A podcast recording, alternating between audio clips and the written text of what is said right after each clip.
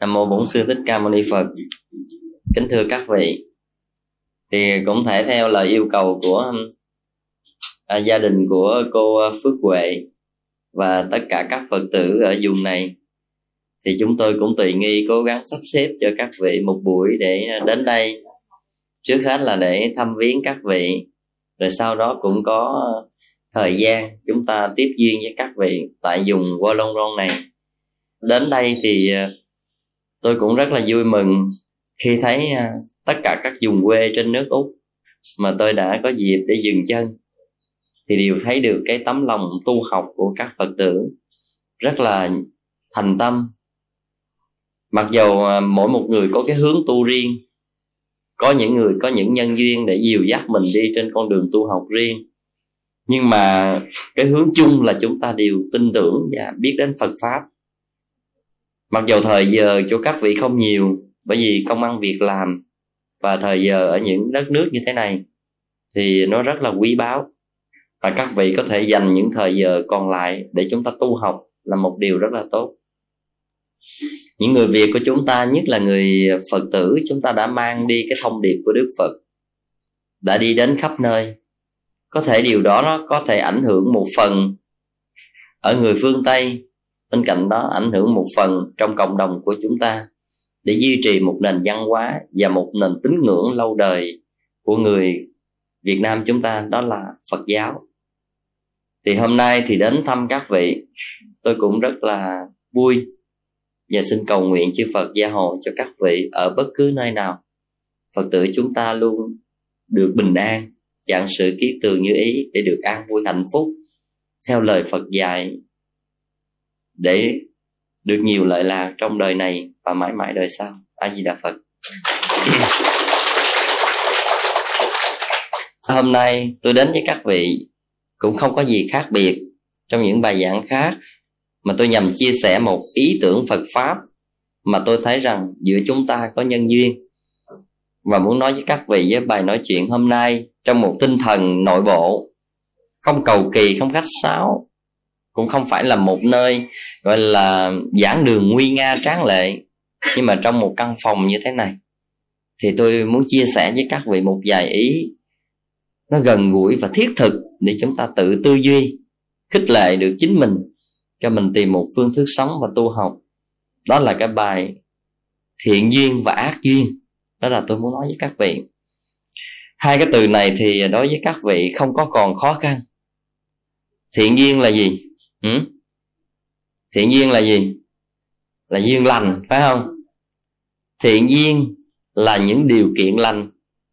Những cái gì đó nó giúp cho các vị phát triển được, phát triển theo chiều hướng tốt tăng thượng duyên đó theo hướng tốt, hướng thiện, hướng lành, hướng phát triển, thì cái đó gọi là thiện duyên. Cái gì làm cho các vị trở ngại trên con đường đó? Hạn chế sự phát triển, hạn chế sự trưởng thành. Trong đó có cái xu hướng ác.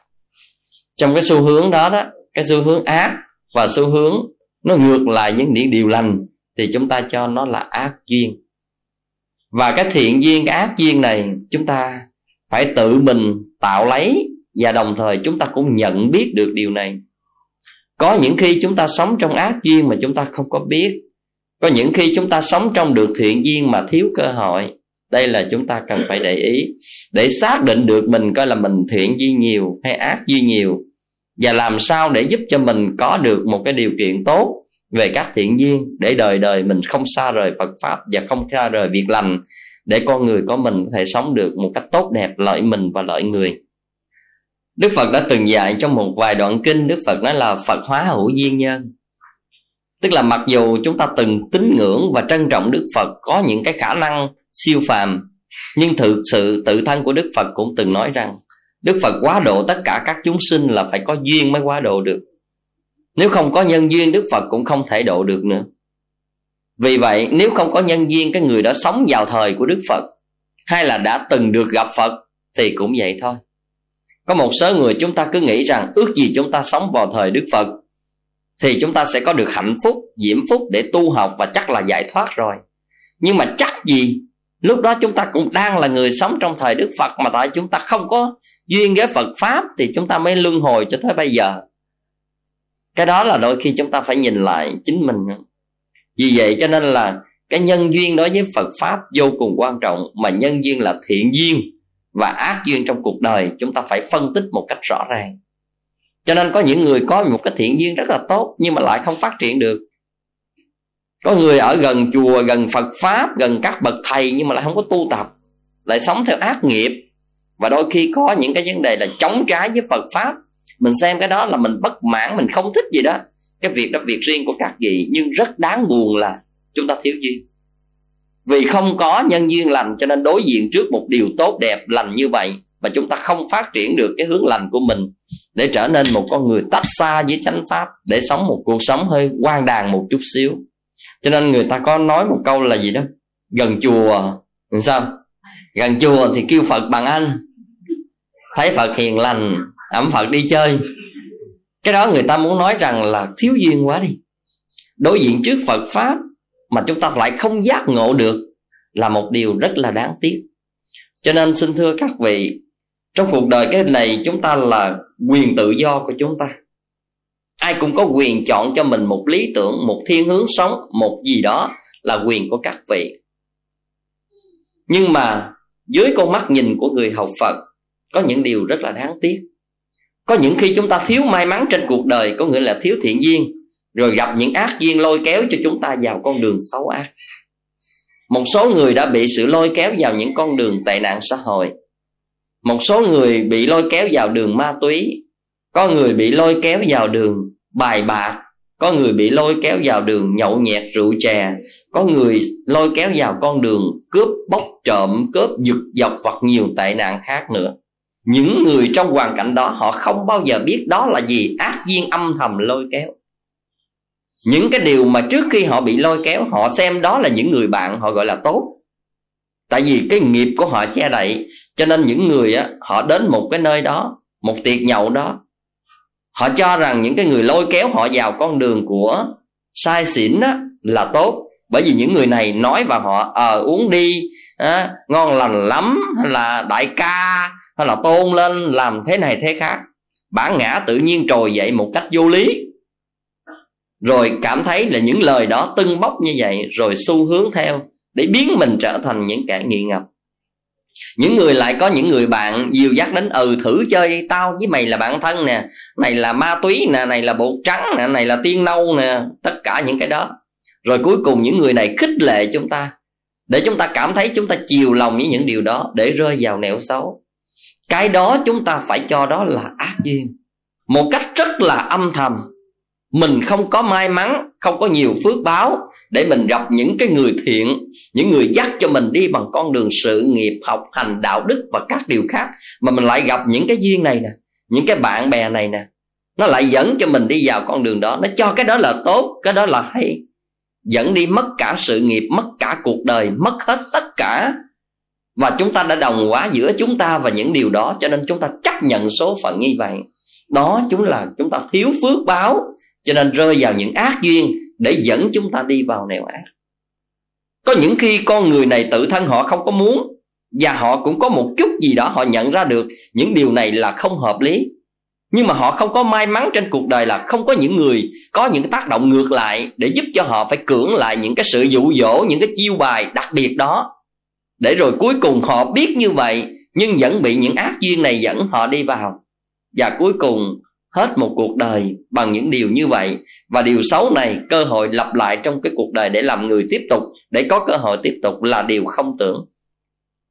Chúng ta đã bán mất một đời người rồi, muốn lặp lại không dễ. Vì đời người chúng ta đã rơi vào trong những tình trạng xấu đó. Không làm được gì cho cuộc đời, không làm gì được cho ai và hại cả chính mình trong đời này và nhiều đời sau nữa.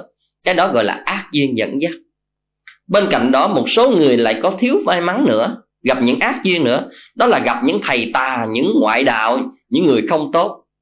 Xưng bá, xưng hùng, xưng thế này, thế khác, xưng quyền hoặc màu nhiệm cao thượng gì đó, dẫn dắt cho chúng ta vào con đường mê tín. Tu hành không thấy lối thoát chỗ nào mà trở nên u mê. Sống bằng cái tính cách một niềm tin mù quáng để rồi bán mất hết tất cả hạnh phúc và sống không tự tại. Tự thân giữa cuộc đời thực này mà mình còn không biết được mình là ai và sống như thế nào để diễn tưởng cho một ngày mai ở một thế giới xa xôi nào đó, một cái ảo giác mà trong thực tại này mất hết tất cả. Như vậy một cuộc đời thật này đi bán rẻ cho bóng ma. Như vậy thì đó là những ác duyên mà chúng ta không có cơ hội gặp được. Chúng ta có những người rất là ham thích học đạo nhưng mà không có duyên lành với cuộc đời. Vì vậy gặp một người mà dẫn chúng ta vào đạo, một cái đạo tà, hay là những lời dẫn cho chúng ta những cái tổ chức một cách si mê, nhưng mà vì chúng ta không có một đủ một cái trí tuệ để phân tích được thiện ác chánh tà, vì vậy chúng ta nghe những cái lời dẫn dắt đó, chúng ta chấp nhận số phận theo. Và như vậy khi chúng ta theo, chúng ta trở nên một sự đầu độc bằng niềm tin rồi chúng ta thề thốt với một điều gì đó. Cho nên cuối cùng cuộc đời chúng ta bị cột trói trong những điều đó mà không có lý do để quay trở lại. Bên cạnh đó, có một số người may mắn hơn. Mặc dầu không được cái phước duyên, có nhiều may mắn, để có thể là đi trên một cái đoạn đường tốt đẹp, hiền thiện, thánh thiện. Mặc dầu đi trên nẻo ác, nhưng mà người này đã có nhân chủng lành từ vô lượng kiếp. Cho nên trong quá trình của tạo nghiệp đó, có một cái duyên gì đó, một động lực gì đó, mà cái phước báo này, thiện duyên này chúng ta đã gieo được trong đời này hoặc nhiều đời trước. Nó tiềm tàng sâu thẳm trong con người chúng ta. Nó thầm lặng bảo hộ chúng ta. Khi đủ duyên lành, nó đủ sức nó quật lại và nó làm chúng ta tỉnh ngộ được và quay trở về với một con đường lành. Đó là nhờ những phước báo trong một đời và nhiều đời. Cho nên tôi có nói với các vị có một câu chuyện mà tôi kể là một đồ tể mà ngang cửa chùa tôi đó ông làm đồ tể là thật ra đó, thì khoảng một giờ là thường khi là ông thức dậy, ông bắt nước và ông mài dao là ông đâm heo rồi. Và đêm nào cỡ khoảng một, hai giờ là nghe tiếng heo kêu đối diện trước chùa là, thầy tôi phải ngồi thức dậy niệm phật. Mặc dầu ngang sông xó cửa chùa đó, nhưng mà một ngày đồ tể đó. Thì hôm đó đó, sao mà tình cờ ông ngủ quên đi? Cho đến 4 giờ mới giật mình thức dậy thì ông mới lui cui, ông cũng đun nước để ông chuẩn bị làm heo tiếp. Thì bỗng hôm đó xong nghe tiếng chuông chùa? Nghe tiếng chuông chùa vọng trong lòng có nghe được những tiếng từ xa vắng giữa đêm khuya như vậy. Tự nhiên một cái hạt giống lành nào đó thôi thúc ông tỉnh ra một cái điều gì đó. Ông nhận ra ông đang đi trên con đường tội ác. Ông thấy so lại với những tiếng chuông chùa, ông thấy thanh bay trầm, ấm, hiền thiện quá tại sao ông tạo những ác nghiệp này mà ông nhìn lại? Ông đã từng làm mỗi đêm như vậy là bao nhiêu con heo và đã bao thời gian là bao nhiêu năm rồi? Và ông cảm thấy là ông run người khi mà ông chuẩn bị là ông làm điều đó và ông cảm thấy làm điều đó toát cả mồ hôi trong người. Hôm đó ông không làm tiếp tục con heo đó ông phóng thích con heo đó luôn. Và sáng hôm sau, đích thân ông đi qua bên chùa. Ông xin được cạo đầu và ông xin mỏ chuông về ông tụng kinh và kể từ ngày hôm đó ông bỏ cái nghiệp làm heo và ông học đi hút thuốc, để ông hút thuốc từ thiện. Và suốt ngày lúc nào thay vì tiếng heo kêu, bây giờ là giờ nào ngay nhà ông cũng nghe tiếng gõ mỏ tụng kinh hết. Thì cái đó tôi xem như là con người đang đi trên ác nghiệp. Nhưng mà cái duyên lành nhiều kiếp nó đã có. Chưa có điều kiện để phát triển, hay là chưa có điều kiện để nảy nở. Hôm nay đột nhiên nhân duyên nó đã tới lúc chín mùi tức là thiện duyên này đang ngủ ngầm tiềm ẩn và nó đang sống lại. Cho nên đó là một cơ hội, chỉ cần ngủ trễ có vài tiếng đồng hồ thôi, tất cả mọi việc trong cuộc đời ông đã được lặp lại. Và ông đã bắt đầu ăn năn sám hối với con đường lành. Đó là điều quá may mắn cho ông. Tôi xem đó là những người mặc dầu đang đi trên đường ác, nhưng vì có thiện duyên ở trong lòng, đã gieo trong nhiều đời. Cho nên nó có những lúc để nảy nở và kéo mình quay trở lại đó là may mắn của cuộc đời. Xin thưa các vị còn việc này là tại úc. Ừ. tôi cũng đã tiếp chuyện với một người phật tử mà rất là thân quen. Hôm nay cũng có ở đây nữa. Các vị đón được ai thì các vị cứ đón. Nhưng đại khái nó là như thế này. Cô này chưa bao giờ biết ăn chay và tu niệm gì hết. Mặc dù cũng có những cái việc làm phước cũng có những cái cuộc sống cũng không phải là xấu nhưng mà thèm ăn á, các cái đồ biển á, loại gì cũng ăn mà ăn tươi mới ăn, chứ ăn chết là không ăn. Thịt con này con kia là đặt nguyên con chứ không phải là mua ký.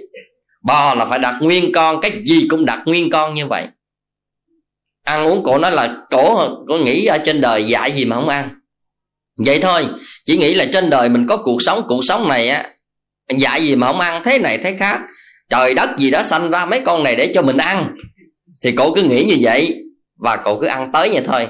Nhưng bên cạnh đó cũng rất là tốt. Con người cũng biết lẽ phải biết đạo đức biết này biết kia. Nhưng trong cuộc sống là như vậy. Thì tình cờ một hôm cô nằm chim bao cô thấy á, một bà già. Cái mặt là bà già nhưng mà toàn thân là một con bò. Mà cổ đã từng ăn bò bằng cách là là thui nguyên con gì đó. Như vậy đó rồi ướp nguyên con như vậy rồi xẻo từng miếng để ăn đó thì hôm đó cô thấy y chang như vậy. Mặt thì một bà già, mà bản thân là một con bò. Trên thân bò này nó ướp đầy đủ các thứ gia vị. Và cũng có những cái màu giống như màu thui, màu nướng, màu gì bình thường như vậy. Và bà này có một điều đặc biệt là tay này bà gỡ thịt của tay kia, bỏ vào miệng ăn. Ừ, tự mình ăn thịt của chính mình, ăn một cách rất ngon lành như vậy, rồi hết tay kia gỡ thịt của tay nợ ăn tiếp sau khi một giấc chim bao tỉnh dậy, là cổ đã bỏ hoàn toàn chấm dứt cái chuyện mà ăn uống như vậy luôn. Một người chưa bao giờ biết ăn chay vào một ngày. Nhưng kể từ ngày hôm đó, dứt phát trở nên một con người ăn chay trường và không bao giờ lặp lại chuyện ăn mặn nữa. Là cái chuyện đó, các vị thấy như một giấc mơ. Nhưng mà chúng ta thấy đó là một thiện duyên đó cuộc đời chúng ta đang sống như vậy như vậy đang trên ác nghiệp như vậy là do chưa có lý do để chúng ta tỉnh ngộ. Nhưng mà chính những phước báo trong cuộc đời mình đã tạo nó có một lúc nào đó nó sẽ có một phương hướng gì đó để, để cứu cuộc đời của mình. Cứu cuộc đời của mình. Các vị thấy ở đây là quan trọng. Cho nên khi tu và học chúng ta nên nhớ rằng may mắn lắm chúng ta mới mặc được chiếc áo lam trên người. May mắn lắm chúng ta mới được là người phật tử xin thưa các vị, nhưng mà phật pháp muốn nghe được không phải là chuyện dễ đâu. Đức phật đã từng dạy, nhân thân năng đắc, phật pháp năng văn. Thân người khó được, phật pháp khó nghe. Khó nghe không phải là lỗ tai này điếc không nghe được, nhưng mà nghe mà không có thích. Nghe mà không có hiểu, và nghe mà không có sanh lòng tin, đó là chúng ta thiếu phước duyên. Những người chống bán với phật giáo, đối với tôi hay đối với người đạo phật là chuyện bình thường họ là người đáng thương thôi chứ không có gì cả. Rất tiếc trên cuộc đời này mà một thân người như vậy có hiểu biết như vậy mà phật pháp không được tiếp nhận rất tiếc cho họ đi. Họ có thể họ kéo dài đời sống của họ trải qua một thời gian nào đó nhưng rồi khi không có phật pháp để dẫn dắt họ thì cuộc đời sẽ đi về đâu? Và một đời này chỉ là một cái điểm nhỏ trên dòng sinh mạng bất tận mà thôi. Chúng ta sống 70 tuổi, 80 tuổi trên cuộc đời chỉ là một hạt cát trong dòng sinh mạng bất tận. Chúng ta đã từng sinh đi tử lại trong vô lượng kiếp Và nếu chưa thành Phật, chưa giải thoát Chúng ta sẽ tiếp tục sinh đi tử lại trong vô số kiếp tương lai. Mà sinh ra một cái gì tôi hoàn toàn chưa biết được. Trong sáu nẻo này trời, người, Atula địa ngục ngạ quỷ súc sinh các vị là một thân thể nào trong tương lai tôi đâu có biết. Là một loài trời một loài atula, một loài người, một loài súc sinh, một loài ngạ quỷ, một loài nào đó, làm sao tôi biết được? Và nói thẳng ra trong một kiếp để làm người thôi. Các vị là một người gì chắc gì biết được. Người ở mỹ, ở việt nam, ở châu phi hay là ở úc? Trong ở các nước đó, chúng ta là người nam hay là người nữ? Chúng ta người giàu hay người nghèo? Chúng ta người nguyên dạng hay là tật nguyền? Chúng ta người khôn ngoan hay là ngu si? Cái này nó lại vô số thứ khác nhau nữa. Cho nên ở đây chúng ta hoàn toàn không xác định được tương lai của bất cứ một ai là cái gì. Quan trọng nhất, hãy dựa vào những gì mình đã từng sống. May mắn trên cuộc đời có cơ hội gặp được phật pháp là điều để cho chúng ta biết được đâu là tốt, xấu, thiện ác để chọn cho mình một lối để đi. Xin thưa các vị, Trên cuộc đời này, Nếu không có duyên mai thì chúng ta sẽ trầm luân sanh tử Hay là chúng ta sống giữa cuộc đời này Mà chúng ta thấy rằng Mình sống như một quán tính của kiếp người. Cứ ăn, cứ làm, Cứ cho những điều đó là có tội hay không gì đó. Chúng ta cứ cho. Chúng ta có quyền ăn, Chúng ta có quyền giết, Chúng ta có quyền các loại Miễn chúng ta không vi phạm luật pháp Là chúng ta yên tâm rồi. Nhưng mà cái điều đó là quy luật của cộng đồng, của tập thể. Còn bên cạnh đó, dưới cái nhìn của phật pháp, các vị đừng có quan niệm lầm lạc rằng những gì đức phật dạy là chủ trương cho người phật giáo. Ai hiểu vậy là sai lầm. Đức phật không mộ nói một điều gì để dành cho người phật tử cả. Đức phật là một con người thấy như thật về quy luật của cuộc đời. Cho nên tôi nói hoài các vị may mắn là một người học được phật pháp và là người phật tử là chỗ này. Tại vì cái việc nhận ra của đức phật á, tội phước nhân quả vô thường luân hồi nghiệp báo đó cái này đức phật chỉ nhận ra là một quy luật của cuộc đời, chứ không phải là nhận ra những điều này là đức phật đặt ra để cho người phật tử phải chịu như vậy. Có người hiểu lầm, người phật tử mới tội phước, người phật tử mới luân hồi, người phật tử mới nhân quả. Còn tôi là đạo khác, tôi không tin đạo phật, tôi không tin gì hết, thì tôi không rơi vào cái đó. Ai nói vậy là lầm. Tin hay không là quyền của các vị. Đạo phật cũng không cần ép các vị tin cũng không phải đầu độc các vị tin cũng không cần mua chuộc bất cứ một cá nhân nào để tin. Cái chuyện đó ăn thua gì đó với người phật giáo? Không ăn thua gì hết. Lời đức phật để truyền ra một sự thật như vậy, anh giữ được thì tốt cho bản thân anh trong đời này và đời sau. Anh không giữ được, anh chịu trách nhiệm trước hành động đó, chứ không phải anh làm tôi chịu. Trên đạo phật không bao giờ thóa mạ và chỉ trích bất cứ ai làm ác trên cuộc đời này. Các vị thấy là cái điều này quan trọng.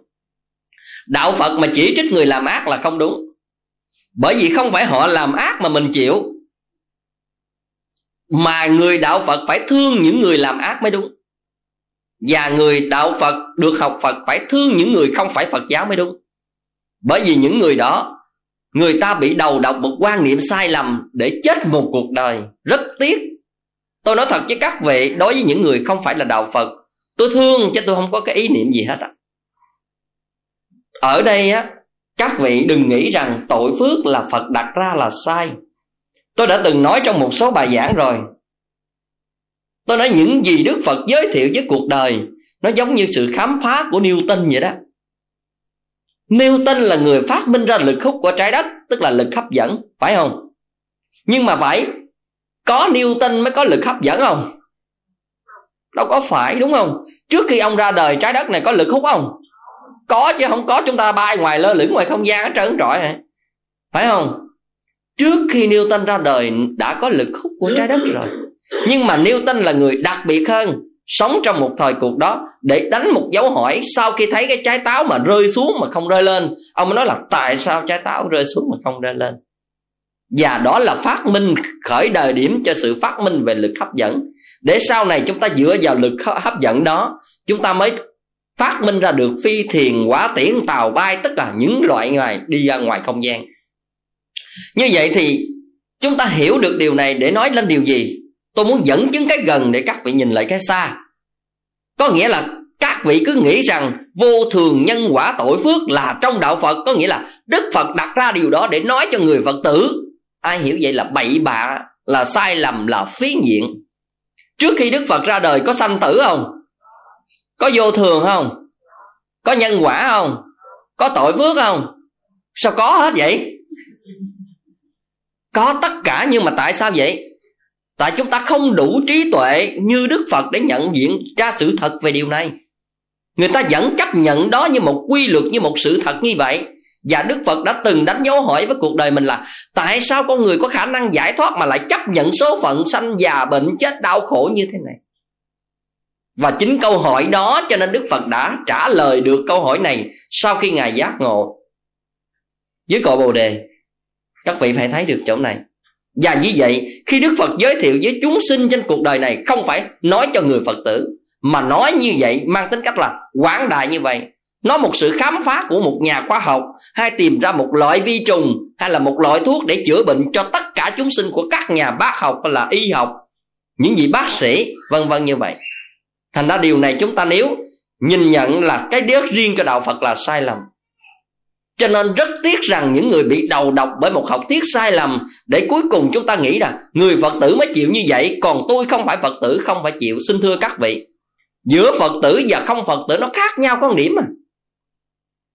Các vị phật tử, các vị được học những cái học thuyết này, cho nên các vị làm những điều đúng sai tội phước, các vị biết là đúng sai tội phước còn cái người do không có học cái này cho nên làm sai mà không biết mình sai. Nó khác nhau điểm đó thôi, chứ không phải là người kia sai để có ai bao che để ẩm về thiên đàng.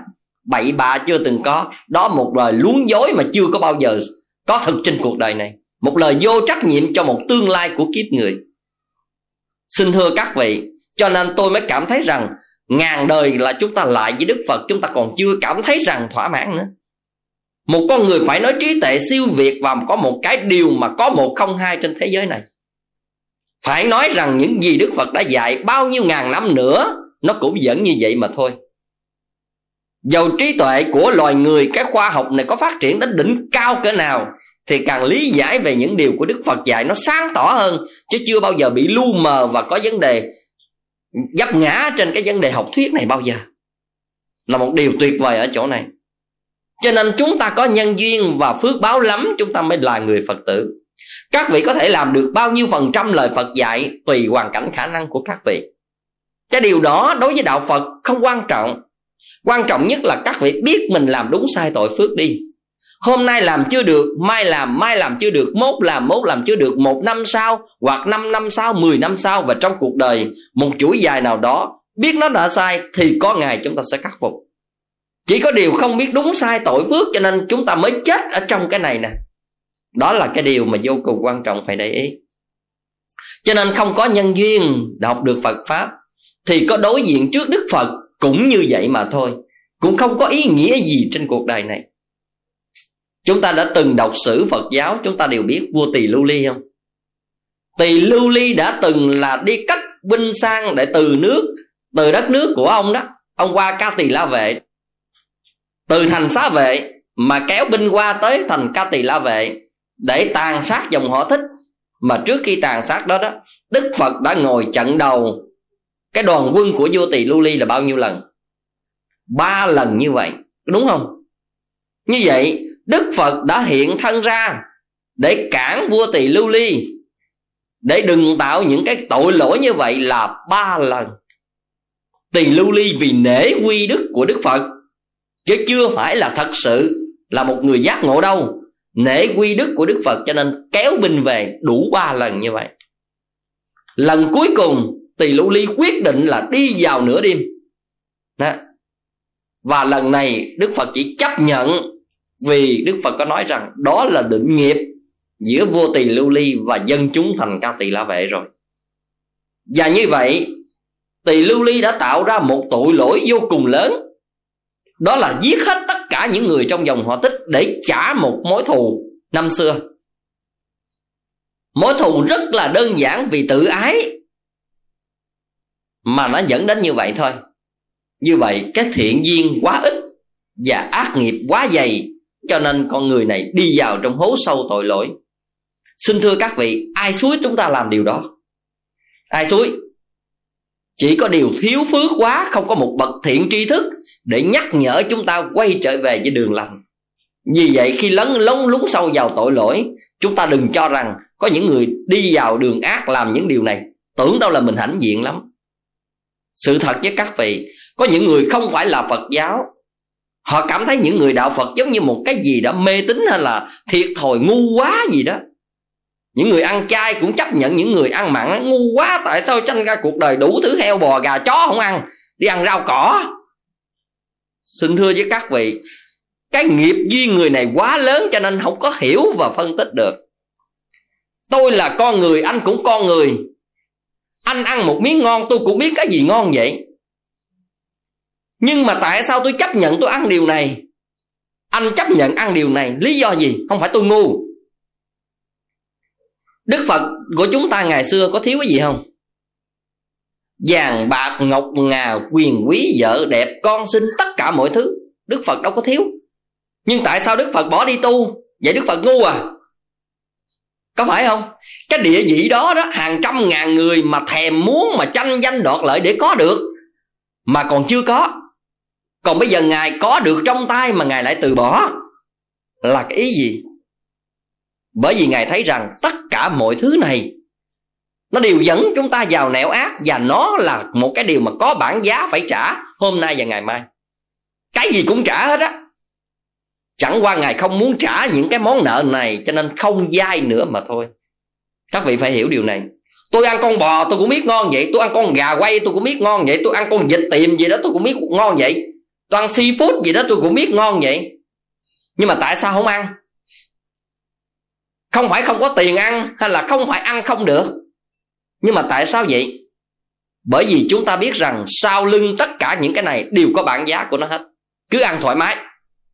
Trên cuộc đời này, anh không phạm luật pháp, anh cứ ăn, anh cứ làm. Anh cứ làm tất cả mọi thứ theo sở thích của anh. Đó là việc riêng anh. Đạo phật không bao giờ nhúng tay vào và chỉ trích những điều đó. Nhưng có điều đáng thương thay, nếu vì những cái ăn này chúng ta phải chấp nhận trả lại những cái món tương đương. Chúng ta và chúng sinh cứ dai nợ máu đi.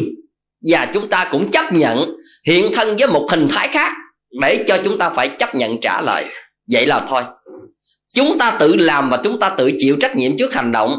Cho nên, ai giác ngộ được, hiểu được điều đó, tự cảm thấy rằng mình rút ra khỏi cuộc chơi đi. Và đừng có quan niệm một cách khờ khạo rằng trời sanh ra đó để chúng ta ăn hay là vật dưỡng nhân đừng nói những câu đó. Uổng lắm. Ăn thì cứ ăn. Ở đây không ai chỉ trích mà cần phải nói ra những cái câu đó để bảo vệ, bao che mình. Trên cuộc đời là như vậy. Các vị về nghe lại cái đĩa ăn chay và ăn mặn. Xin thưa các vị, tôi đã phân tích rất kỹ ở trong đó rồi. Hôm nay không nhằm lặp lại, mà tôi muốn nói rằng nếu chúng ta không có đủ thiện duyên, thì những ác duyên đó cho chúng ta những câu trả lời để bảo vệ bản ngã và đi vào nghiệp ác như vậy đó tức là những ác duyên này nó cho chúng ta một cái cách cách bảo vệ như vậy đó. Chúng ta làm điều này không sao đâu, làm không sao đâu, chắc không có tội đâu. Việc này vậy vậy, chúng ta cứ cho mình như vậy để mình yên tâm dấn bước vào con đường tội lỗi. Đức phật đã từng dạy trong kinh pháp cú một câu rất là tuyệt vời ở chỗ này. Giống như xét do sắc sinh ra, rồi trở lại ăn sắc. Nghiệp ác do con người tạo và ác nghiệp này dẫn con người đi vào trong nẻo ác. Một câu thí dụ hết sức là rõ ràng một câu dạy tuyệt vời. Hiển nhiên như vậy xét này sát sinh ra rồi xét này nó cũng làm bào mòn cái cục sắt này để làm hư hại cục sắt này. Và cũng vậy các nghiệp ác tạo ra ai tạo cho các vị? Ai tạo? Tôi tạo tôi gắn cho các vị phải không? Ủa không có hả? Ờ, không có thôi tức là tất cả những hành động ác này các vị tự tạo lấy. Và ác nghiệp này chúng ta tự tạo lấy và nó dẫn chúng ta đi vào nẻo ác. Vậy thôi. Đức phật không thể cứu chúng ta được đâu. Đức phật đã từng nói với cuộc đời rằng, không riêng gì đức phật, tất cả mọi người có khả năng và các bậc thánh nhân trên cuộc đời này, thậm chí những người tưởng tượng như thượng đế đi chăng nữa, cũng không ai có khả năng để cứu chuộc tội lỗi cho các vị hết và cũng không có ai có khả năng để làm cho các vị đau khổ hết. Mọi người trên cuộc đời này như đức phật hay các bậc thánh nhân, những vị này là như thế nào? Như một người thầy giáo vậy đó. Thầy giáo dạy cho tất cả các vị học hành là như nhau. Nhưng mà các học trò có đứa đậu đứa rớt là tại khả năng học của nó. Siêng năng hay là dở tệ hay gì đó. Giàu như thế nào, ông thầy giáo có học dùm được cho học trò không? Có được không? Hoặc nó rớt, ông thầy giáo bê nó lên lớp được không? Không thể được. Ông dạy có thể nào ông dạy giấu cái gì không? Không. Dạy tất cả học trò là như nhau. Đức phật cũng vậy á. Đức phật phân tích đúng sai tội phước, đức phật thấy như vậy. Cứ dạy cho tất cả mọi người. Làm phật tử hay không phật tử là việc của các vị. Nhưng hãy nhiễu hiểu những điều này là một quy luật cái đã. Và các vị có thể đậu rớt, tức là vượt thoát khỏi sự ràng buộc của ác nghiệp hay không là tùy cái khả năng, sự quyết định của chính mình. Các vị phải thấy điều này. Cho nên vì vậy, nếu đức phật có khả năng mà cứu được tội lỗi của các vị, thì đức phật đã làm từ lâu rồi, chứ không phải đợi cho các vị đau khổ mà đến trước bàn phật mà giái cầu. Nếu một đấng thượng đế nào đó có khả năng để cứu chuộc tội lỗi cho các vị, các đấng thượng đế này đã làm từ lâu rồi, chứ không để cho các vị đau khổ trên cuộc đời này. Các vị phải thấy được chỗ này ai có khả năng đó thì trần gian này không có một người nào đau khổ. Tôi nói nếu trên trần gian này một vị thánh nào đó hay là một đức phật hay là một đấng thượng đế nào đó, một trong những người này mà có khả năng cứu chuộc tội lỗi cho các vị, thì tất cả mọi người trên trần gian này không có một người nào đau khổ. Điều đó là chắc chắn. Nhưng bây giờ có khổ không? Nói chung trong mấy chục người ở đây có khổ không? Ủa vậy hả? Chứ không phải sung sướng hạnh phúc không hả? Ừ à. xin thưa các vị, tất cả chúng ta tại sao như vậy? Ai đau khổ giả gì không biết đi cầu? Ai đau khổ gì không biết giả gì để gian sinh thượng đế? Các vị phải thấy, cho nên tội lỗi, hạnh phúc, đau khổ, tất cả mọi thứ chỉ tự chúng ta làm và tự chúng ta chịu. Tự chúng ta tự cứu đời mình hay là tự chúng ta đẩy đời mình rơi vào trong nẻo ác? Đó là tự mình quyết định. Đức phật các bậc thánh chỉ đưa ra một phương pháp để tự mình ứng dụng mà thôi. Chứ không có một ai có thể bê các vị về niết bàn, về thiên đàng, về cái gì được hết. Muốn cũng không được đâu. Dầu trong tâm hồn của các vị thánh đó có muốn rằng bê tất cả những người trên trần gian đau khổ này để về thiên đàng gì đó, có muốn cũng vô ích mà thôi. Nếu chúng ta tạo ác, không có cách gì khác được còn nếu chúng ta là một người thiện, một người lành, tạo quá nhiều thiện duyên, mà có muốn đạp chúng ta xuống địa ngục, cũng vô ích thôi, cũng bất lực thôi, tự thân chúng ta cũng giải thoát như thường. Đây là điều mà chúng ta nên nhớ. Vì vậy cho nên, trong lời đức phật dạy, cái tuyệt vời nhất của đức phật là đức phật không đầu độc cho chúng ta để trở nên một cái điều gì để là cung kính đức phật như là một cái thần sáng tạo hay là một vị ban phước giáng họa. Mà đức phật là một bậc minh triết để hướng dẫn cho chúng ta một con đường để đi. Đi được bao nhiêu, làm được bao nhiêu, tùy hoàn cảnh khả năng của các vị. Vậy tất cả các việc này, các vị tự làm, lấy và các vị tự chịu lấy và các vị tự hưởng lấy. Đức phật chỉ nói như vậy. Cho nên các vị là người phật tử, mặc được trên người chiếc áo lam, thậm chí biết được đi chùa, thậm chí hiểu được lời phật dạy. Có thể các vị chưa làm được làm được 5%, 10%, 20% gì đó cũng là điều may mắn. Hôm nay làm chưa được sẽ có dịp khác để làm. Còn cái mà không biết, không biết bao giờ các vị làm. Cho nên tại sao khi chúng ta đọc trong Phật Pháp, chúng ta thường thấy rằng Đức Phật hay là chư tổ bảo chúng ta nên là nguyện đời đời con sinh ra thường gặp Phật Pháp. Có nghĩa là các vị đi tụng kinh, các vị làm một việc lành, các vị tu tập gì đó, các vị nguyện rằng nếu đời này con chưa giải thoát, hoặc con chưa giảng sinh, thì đời đời con sinh ra gặp được Phật Pháp, đây là chỗ này. Nhờ nguyện như vậy để tạo cho mình có một cái duyên lành. Trôi lăn trong dòng sinh tử vô số kiếp nhưng mà có những lúc mình cũng trồi lên để làm được một cái con người nào đó có thiện duyên với Phật để có thể tự cứu đời mình ra khỏi biển khổ cái điều này nó vô cùng quan trọng là ở chỗ đó. Thành ra cái học theo phật pháp chúng ta phải sáng ở chỗ này. Còn nếu chúng ta không có nguyện như thế này, thì một khi chúng ta mất thân người hoặc một khi chúng ta không có dịp là một người học phật hoặc không sinh ra được những nơi mà gần phật pháp nữa, thì biết bao giờ chúng ta mới có cơ hội quay đầu. Cho nên chư tổ từng dạy là sanh phùng trung quốc. Hội ngộ minh sư tránh tính sức gia đồng chân nhập đạo. Chúng ta đừng nghe chữ trung quốc là tưởng trung cộng á. Không có đúng không? sanh phùng trung quốc là chúng ta sanh ở những đất nước đô thị như thế này. Tức là chúng ta gần gũi ánh sáng phật pháp. Trung quốc là trung tâm của một đất nước. Gần những trung tâm đô thị văn hóa đạo đức. Tất cả những cái đó gọi là trung quốc. À, chứ không phải trung quốc là nước trung hoa. À, sanh phùng trung quốc là chúng ta may mắn sanh được những đất nước tiến bộ như thế này. Hay là may mắn sanh được những nơi đô thị để biết được một nền văn hóa đạo đức như thế này, đó là phước báo lắm. Bây giờ ở chúng ta sanh vào nước châu phi rồi sao? Muốn biết được phật pháp biết không? Cục thịt gà chưa biết nó là cái gì nữa. Xin thưa các vị như vậy, sống trong những nghèo khổ, nhưng mà họ có biết khổ không? Đâu có biết. Ai biết họ khổ? Mình biết họ khổ chứ sống trong hoàn cảnh, họ cứ nghĩ rằng chắc cuộc đời sanh ra là như vậy. Mình biết khổ vui là mình có cái để so sánh. Còn họ, hoàn cảnh xung quanh họ như vậy, lớn lên như vậy, tất cả như vậy. Tôi ngày xưa từng sách thao đi mượn gạo, tôi đâu biết khổ là gì đâu. Tôi nghĩ nó là chuyện bình thường. Tôi đã từng sống và ăn cháo hay là từng chan nước cơm với muối quẹt, tôi cũng đâu có biết nó là đau khổ là gì đâu. Tôi nghĩ cuộc sống nó là như vậy. Nhưng bây giờ tôi mới biết rằng mình sống như vậy quá đau khổ là bây giờ biết lại ngày xưa. Cho hồi đó biết ngày xưa hồi lúc nhỏ nó chắc chết rồi quá. À, không có biết các vị nó là như vậy. Cho nên sanh phùng trung quốc là cái câu nó như vậy. Tức là sanh được những nơi có nền văn minh phát triển gần gũi được thầy lành bạn tốt gần gũi được phật pháp gần gũi được một nền văn hóa tiến bộ. Đó là phước may của chúng ta. Hội ngộ minh sư tức là gặp được những bậc thầy sáng nếu thiếu phước, thiếu duyên, chúng ta gặp những ông thầy tà. Những cái người hướng dẫn chúng ta lời tà. Những cái học thuyết mê tín. Những học thuyết để đầu độc chúng ta trở nên những con người sai lầm. Thì uổng phí quá trời luôn. Đó.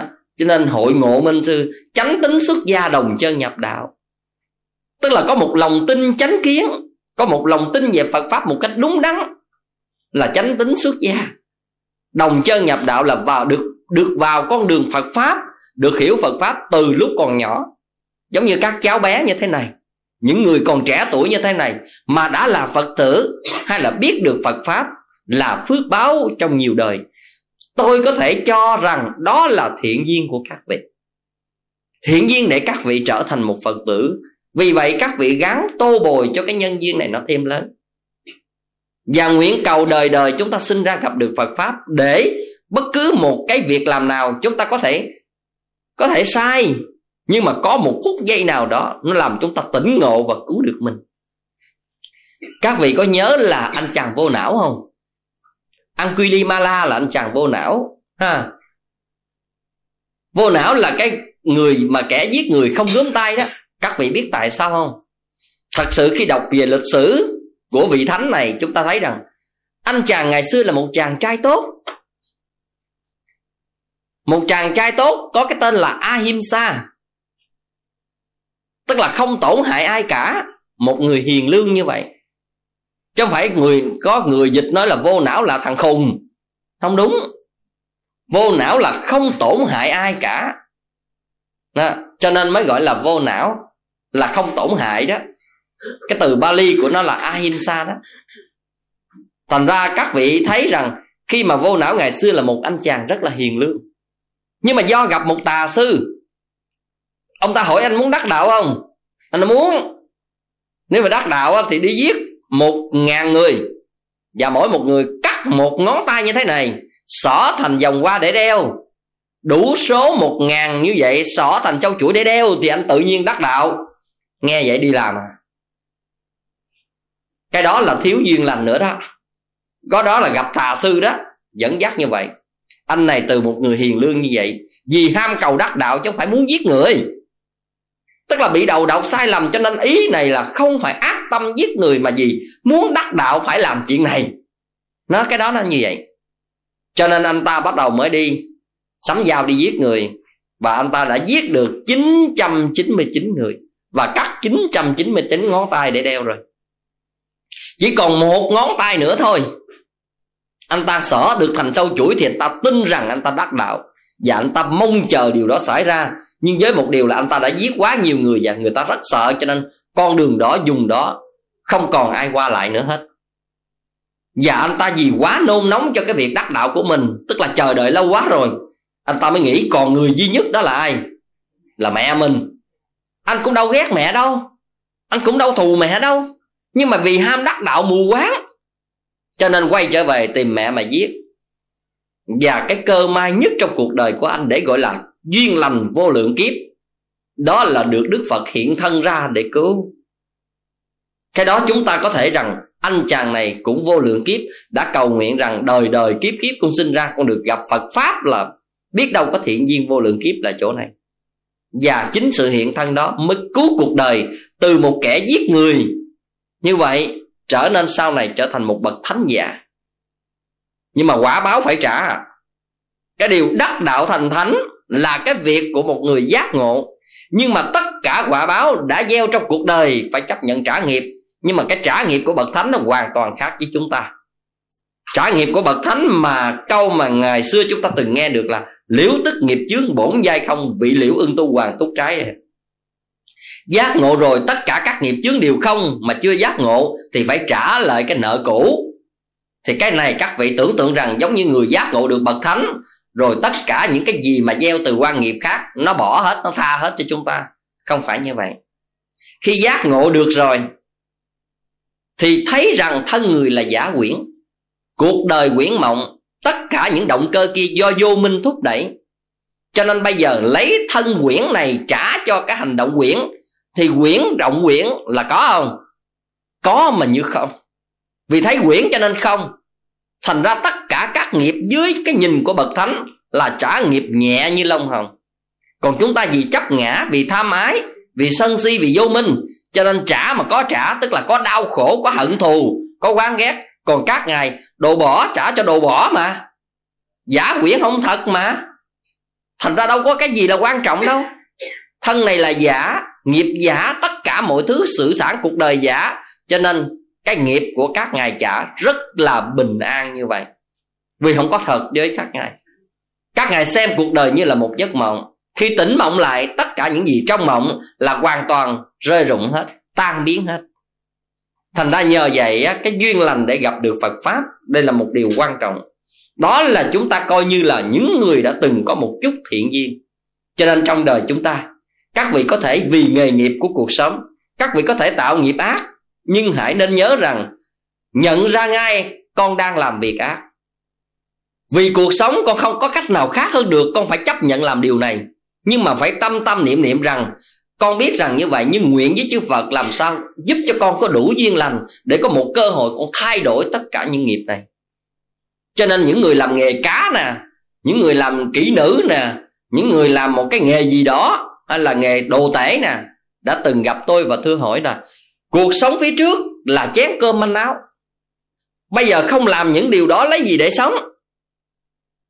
Thì tôi mới nói rằng, xin thưa các vị các vị tự chịu trách nhiệm trước hành động của mình, chứ không phải là các vị làm tôi chịu. Nhưng chỉ có một điều rằng, các vị không vi phạm luật pháp thì đã tốt rồi. Các vị không vi phạm đạo đức cũng đã tốt rồi. Nhưng mà cái này nếu nhìn về góc độ nhân quả thì xin thưa các vị, biết rằng mình làm điều đó là có lỗi, nhưng mà phải biết rất rõ, phải giác ngộ thật sự là nhận ra mình đang làm lỗi. Chứ đừng dùng một lời nào đó, một cái ý tưởng nào đó để bao che và tha thứ cho mình cả. Hãy nhận chân đi, và các vị cứ làm. Nhưng mà bên cạnh đó các vị hãy nguyện với chư phật và hãy quyết lòng với khả năng như thế này.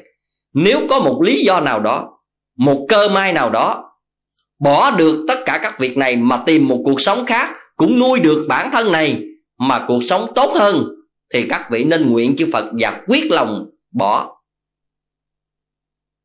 Ở đây là cái việc phải có ý niệm nhận ra thực sai lầm để chuyển nghiệp.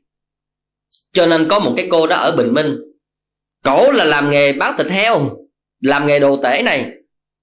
Nhưng mà cổ nghe được những bài giảng của tôi cổ thật sự cổ rất là khát khao là muốn bỏ nghề nhưng mà có điều là cái sự thu nhập của nghề này nó cao quá đi. À, mà khi bỏ như vậy cổ chuyển sang nghề khác cổ sợ rằng một là làm ăn không được hai là không có tiền. Và quen cái đà sống như vậy rồi bây giờ khi thay đổi biết làm sao? Nhưng mà cổ hỏi với tôi rằng cổ phải làm sao khi như vậy? Xin thưa các vị các vị hay cắt cớ đặt tôi vào những cái vị trí khó xử lắm. Các vị làm cho đã rồi các vị hỏi tôi làm sao? Và vô số lần tôi đã gặp cái câu làm sao này như vậy viết cũng quen rồi.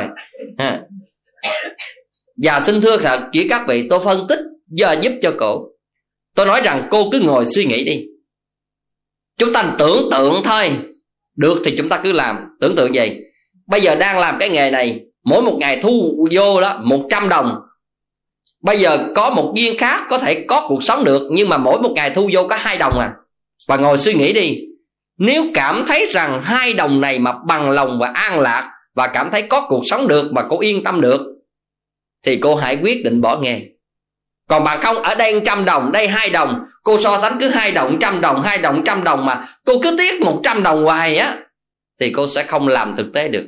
Bởi vì khi thực tế xảy ra, cô sẽ trách mình, cô sẽ khó chịu, cô sẽ đau khổ và cô sẽ quay trở lại thôi.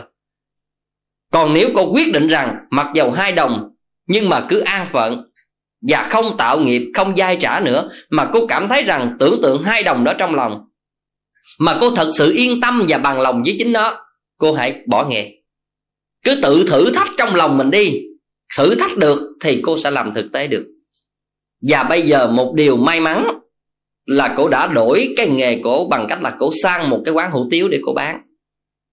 Từ một người làm heo để bán như vậy, và bây giờ sang qua bán hủ tiếu thì nó cũng đã đỡ hơn quá nhiều so với nghề kia. Và một ngày cô điện thoại cho tôi, cô nói, thầy, con rất may mắn bây giờ con sang được một cái hàng hủ tiếu và bây giờ con đang sống với cái nghề này. Ha. như vậy thì những cái điều đó tôi cho họ là thiện duyên đó. Một cái duyên lành nào đó để đánh động vào trong lương tâm. Lương tâm họ sống dậy và họ có thể đủ khả năng để chuyển một cái nghề nghiệp như vậy cái điều này quan trọng với chúng ta lắm. Cho nên ở đây các vị thấy rằng, chúng ta đọc sử phật giáo, các vị có biết rằng vua a dục không? A dục vương là một cái vị vua mà gọi là vị vua phật tử. Từng hộ trì phật pháp. Nhưng mà các vị có biết quá khứ của a dục vương là cái gì không? Muốn được lên ngôi hoàng đế là phải sát phạt gần hơn 100 vị hoàng tử cùng anh em với mình để bước lên ngôi vị này. Thấy không? Tại vì cha của vua a dục rất là nhiều con, một trăm mười mấy người con lại. Và vì vậy cho nên tất cả các hoàng tử này tranh nhau về ngôi vị. Và a dục dương cũng phải đi bằng con đường, phải muốn đạt được ngôi vị này, cũng phải sát phạt những cái người tranh vào ngôi vị này. Ông mới được vị trí đó. Trong quá trình khi được làm vua, lại là như vậy. Một vị vua hiếu chiến và bạo tàn, cho nên lúc nào cũng xu quân đi xâm lấn các nước khác. Và một hôm đó, trong một cuộc chiến tại kalinga, ông đứng trên cuộc đồi và nhìn xuống tất cả các binh sĩ đâm chém với nhau và mọi người nằm trên vũng máu đào. Quá nhiều như vậy, và máu người tuôn ra chảy khắp nơi như vậy. Những tiếng kêu than, những tiếng đau khổ và những người hung hăng tự kết liễu giữa với nhau, người với người như vậy tự nhiên ông cảm thấy rằng ông đã làm một điều quá tội lỗi. Điều này nó làm cho lương tâm ông tự nhiên bỗng nhiên sống dậy tại sao ông sống với tội ác, với tội lỗi? Vì cái tham tàn của ông, vì hiếu chiến bạo tàn này mà ông phải biết bao nhiêu người bỏ mạng dưới cái nguyện vọng của ông. Và tự nhiên ông tỉnh lại, ông hối hận và ông xóa các cuộc chiến, giải chiến hết tất cả mọi thứ. Và ông quay trở về với con đường tu học Phật pháp và trở thành một vị vua Phật tử và suốt cuộc đời còn lại, ông chỉ ủng hộ Phật pháp mà thôi. Lời của A Dục Vương trong cái tinh thần ủng hộ Phật pháp là ông đã ghi lại các trụ đá còn lại, các thánh tích Phật giáo. Hôm nay người phương Tây biết được đạo Phật có mặt tại Ấn Độ như một chứng tích lịch sử là phải nói thừa nhận cái công này vô cùng quan trọng của vua A Dục. Sau đó rồi, ông đi đảnh lễ các thánh tích Đức Phật và ông cho những trụ đá mà các vị thường thấy chụp mà có sư tử bốn đầu á hoặc là sư tử một đầu ở trên cái đỉnh trụ đá đó, tất cả cái đó là của vua A Dục á.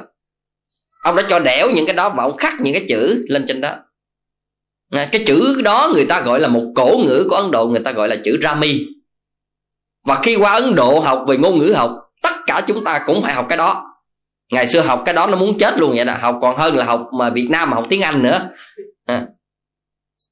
cho nên các vị thấy rằng những cái bản dịch đó được dịch ra là một vị minh quân ông là lúc đó trở thành một vị vua phật tử phụng sự phật pháp. Bên cạnh đó ông có hai người con. Một á, người con trai là Mahinda và một người con gái á, là gì gì Sangha đó. Hai người con gái này cũng đều xuất gia và đem Phật pháp truyền qua Tích Lan. Ông đã ủng hộ tất cả những phái đoàn truyền giáo đi các nơi trên thế giới. Và chúng ta có thể khẳng định rằng duyên lành của vua A Dục là một điều rất đặc biệt từ một con người hiếu chiến bạo tàn như vậy, để cuối cùng giác ngộ và nhận ra sai lầm của chính mình, để cứu đời mình từ sống trong dũng máu, trong tội ác, để trên là một vị minh quân như vậy. Chúng ta có thể xem đó như là một bông sen, mọc giữa bùn nhơ như vậy. Nhìn lại chúng ta, có những người thiếu phước báo. Gặp những cái người bạn lại không tốt. Gặp những người thầy không tốt rồi đi theo phật pháp, thời gian quay trở lại chỉ trích phật pháp, chê bai phật pháp, khinh thường phật pháp. Như vậy, cái duyên lành lại không có. Không được gặp bậc minh sư, không gặp được những bạn bè tốt, dẫn dắt sai lầm, biến chúng ta trở thành một con người đối kháng lại với phật pháp. Như vậy, trong một đời đã đối kháng phật pháp rồi, thì bao giờ mới có cơ hội gặp lại? Cho nên thậm chí có những người phật tử rất là thiền lương, thuần thành hoặc là thậm chí một người phật tử phát tâm dũng mãnh như vậy, tự nhiên đụng thời gian quay lưng trở lại 180 với phật giáo. Chỉ trích chê bai thế này thế khác, rất đáng tiếc rằng duyên lành không đầy đủ để gặp những cái ác duyên để làm cho người này phải thối tâm. Điều đó rất là đáng tiếc. Và khi một khi người này đã thối tâm thì không còn tin phật pháp nữa, quơ đũa cả nắm hết và xoay lưng lại với con đường lành. Rất tiếc là như vậy cái đó tôi xem như là ác duyên vô lượng kiếp. Nó đã tạo ra những cái quan trái như vậy để người này đang đi trên đường Phật pháp mà không đủ duyên lành, rồi cuối cùng lại thiếu điều kiện tu học tốt. Là rất tiếc cho chúng ta. Vì vậy cho nên khi nghe những tiếng gì điều đó, tôi rất là đau lòng.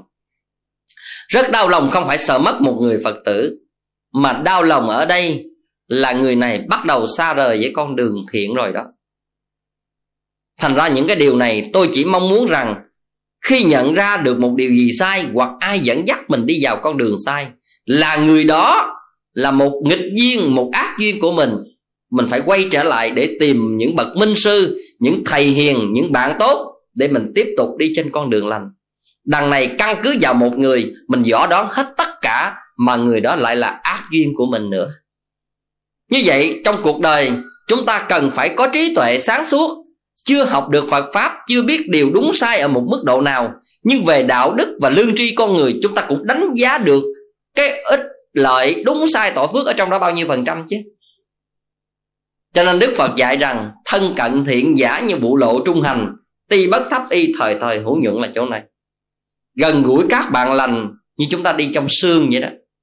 Mặc dầu nó không ướt nhưng mà nó sẽ thấm lần ở đây là một cái điều vô cùng quan trọng vậy hôm nay trong cái buổi nói chuyện nhỏ như thế này, tôi gửi gắm với các vị với hai cái ý là ác duyên và thiện duyên. Để tôi mong rằng mỗi một người tự nhận ra được mình mình sống được duyên ác nhiều hay là thiện duyên nhiều.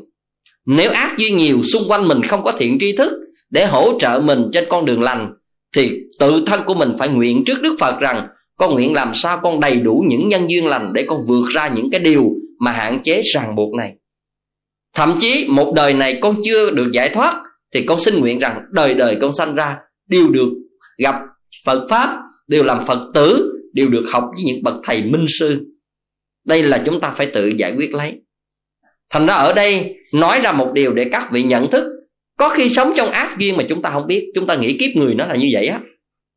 Hay là xung quanh mình như vậy đó, tất cả mình làm việc đó là nó như vậy đó. Xin thưa thật với các vị chỉ có những người vượt ra khỏi sự ràng buộc này mới thấy nằm trong ràng buộc đó là một điều đáng thương. Còn sống trong hoàn cảnh đó, chúng ta không nhận ra được. Tôi mong rằng các vị phật tử là những người học tu đã nhiều năm đi theo phật pháp. Có những người hy sinh cho phật pháp rất là nhiều, hy sinh cho chúng sinh. Nhưng mà đôi khi thiếu duyên lành, đôi khi hy sinh hoài mà không biết để làm gì và đôi khi bồ đề tâm của mình cảm thấy rằng bị tổn thương bởi việc này, bởi việc nọ, bởi việc nọ hoài, mà không biết tại sao.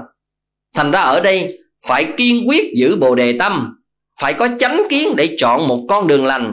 Cái gì đó thầy sai, bạn sai, thì chúng ta phải từ bỏ điều đó để chúng ta tiếp tục tìm một cái khác tốt đẹp và thánh thiện hơn. Đừng đổ thừa với một lý do để chúng ta tục lại với con đường mà, đường lành này.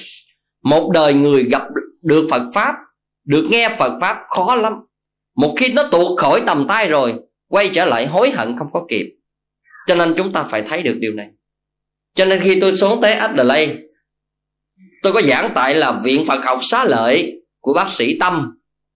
Đây là một vị bác sĩ rất giỏi và rất tài hoa, nhưng mà một đời không biết Phật pháp. Cho đến một ngày, sự nghiệp của ông đang trên con đường phát triển một cách thanh thông như vậy, đùng cái ông bị ung thư. Ung thư phổi lúc đó ông hoàn toàn chới giới trước một cái tương lai của mình. Và quá đau khổ. Và lúc đó mai được nhờ những người bạn cho nghe những cái đĩa Phật pháp. Và vừa rồi tôi xuống giảng tại nhà của ông ông đã thành lập được cái viện Phật học xá lợi Phất tại đó. Cũng là tương đối khang trang. Nhưng mà quá muộn với cuộc đời ông. Khi thành được rồi thì hoạt động không mấy năm và bây giờ bác sĩ thường xuyên nằm trong bệnh viện và thường thở oxy. Và ăn uống bằng cách là đút những cái món ăn nghiền nát như vậy này. Khi mà tôi vào bệnh viện tôi thăm bác sĩ đó, thì tôi thấy gia đình đang đút những cái gì mà nó sai chung mà nhĩ nhĩ nhĩ nhĩn đó. Như vậy, và khi tôi nói chuyện với bác sĩ, thì bác sĩ nghe tôi nói vài lời, bác sĩ rơi nước mắt, cảm thấy bác sĩ khóc. Và tôi khuyên bác sĩ là tôi nói như thế này ngay lúc này là cái lúc mà bác sĩ nhận diện ra được một chân lý lời dạy của đức phật, đó là chân lý khổ đau. Trong tứ đế, đau khổ là chân lý đứng đầu, chân lý về khổ. Và ngay lúc này, bác sĩ nhận thấy được rằng lời phật dạy về chân lý khổ có giá trị hơn bao giờ hết. Và bác sĩ có những cái chưa bao giờ khổ, bác sĩ hãy cố sống với nó. Có nghĩa là cái biết đau khổ chưa bao giờ khổ. Bác sĩ hãy sống với cái biết khổ để nhìn lại quán chiếu cái đau khổ này, để bác sĩ có khả năng để chuyển hóa được đau khổ và rời xa những cảm xúc về đau khổ, chi phối này. Và trong lời chia sẻ, rất nhiều bác sĩ nhận chân ra, bác sĩ khóc. Như vậy, tôi nghĩ đó cũng là một cái thiện duyên nhưng mà muộn màng, một chút. Nhưng dầu sao cũng là giúp cho chúng ta được một ý niệm tốt này. Nếu bác sĩ có một sự duyên lành tốt hơn nữa, sự tư duy tốt hơn nữa, có thể tự vượt thoát ra khỏi sự ràng buộc đó và giác ngộ trong một thời gian rất ngắn. Nhất là trong hoàn cảnh đó, dễ giúp cho mình giác ngộ lắm. Thành ra các vị khi học tu với phật pháp, các vị đừng đợi chờ một ngày mai hay là các vị nghĩ rằng con đường còn dài. Điều gì cũng có thể xảy ra với tất cả chúng ta. Hãy nhận chân được và tu học để tạo cho mình có duyên lành, làm được bao nhiêu phần trăm theo khả năng của các vị. Nhưng mà hãy cứ làm và biết rằng điều đó đúng sai, cái đã và điều đó biết rằng mình đi theo như vậy có đúng phật pháp hay chưa? Nếu đã được rồi thì có thể làm ít, làm nhiều, làm tinh tấn, làm giải đãi gì đó là tùy duyên. Nhưng mà quan trọng nhất là đặt một bước chân của mình đi cho đúng cái đã. Mong rằng tất cả các phật tử chúng ta có đầy đủ duyên lành để tự đưa cuộc đời mình vượt ra khỏi tất cả những ràng buộc ác duyên để trở thành một con người thánh thiện trong hiện tại và mai sau. A di đà phật.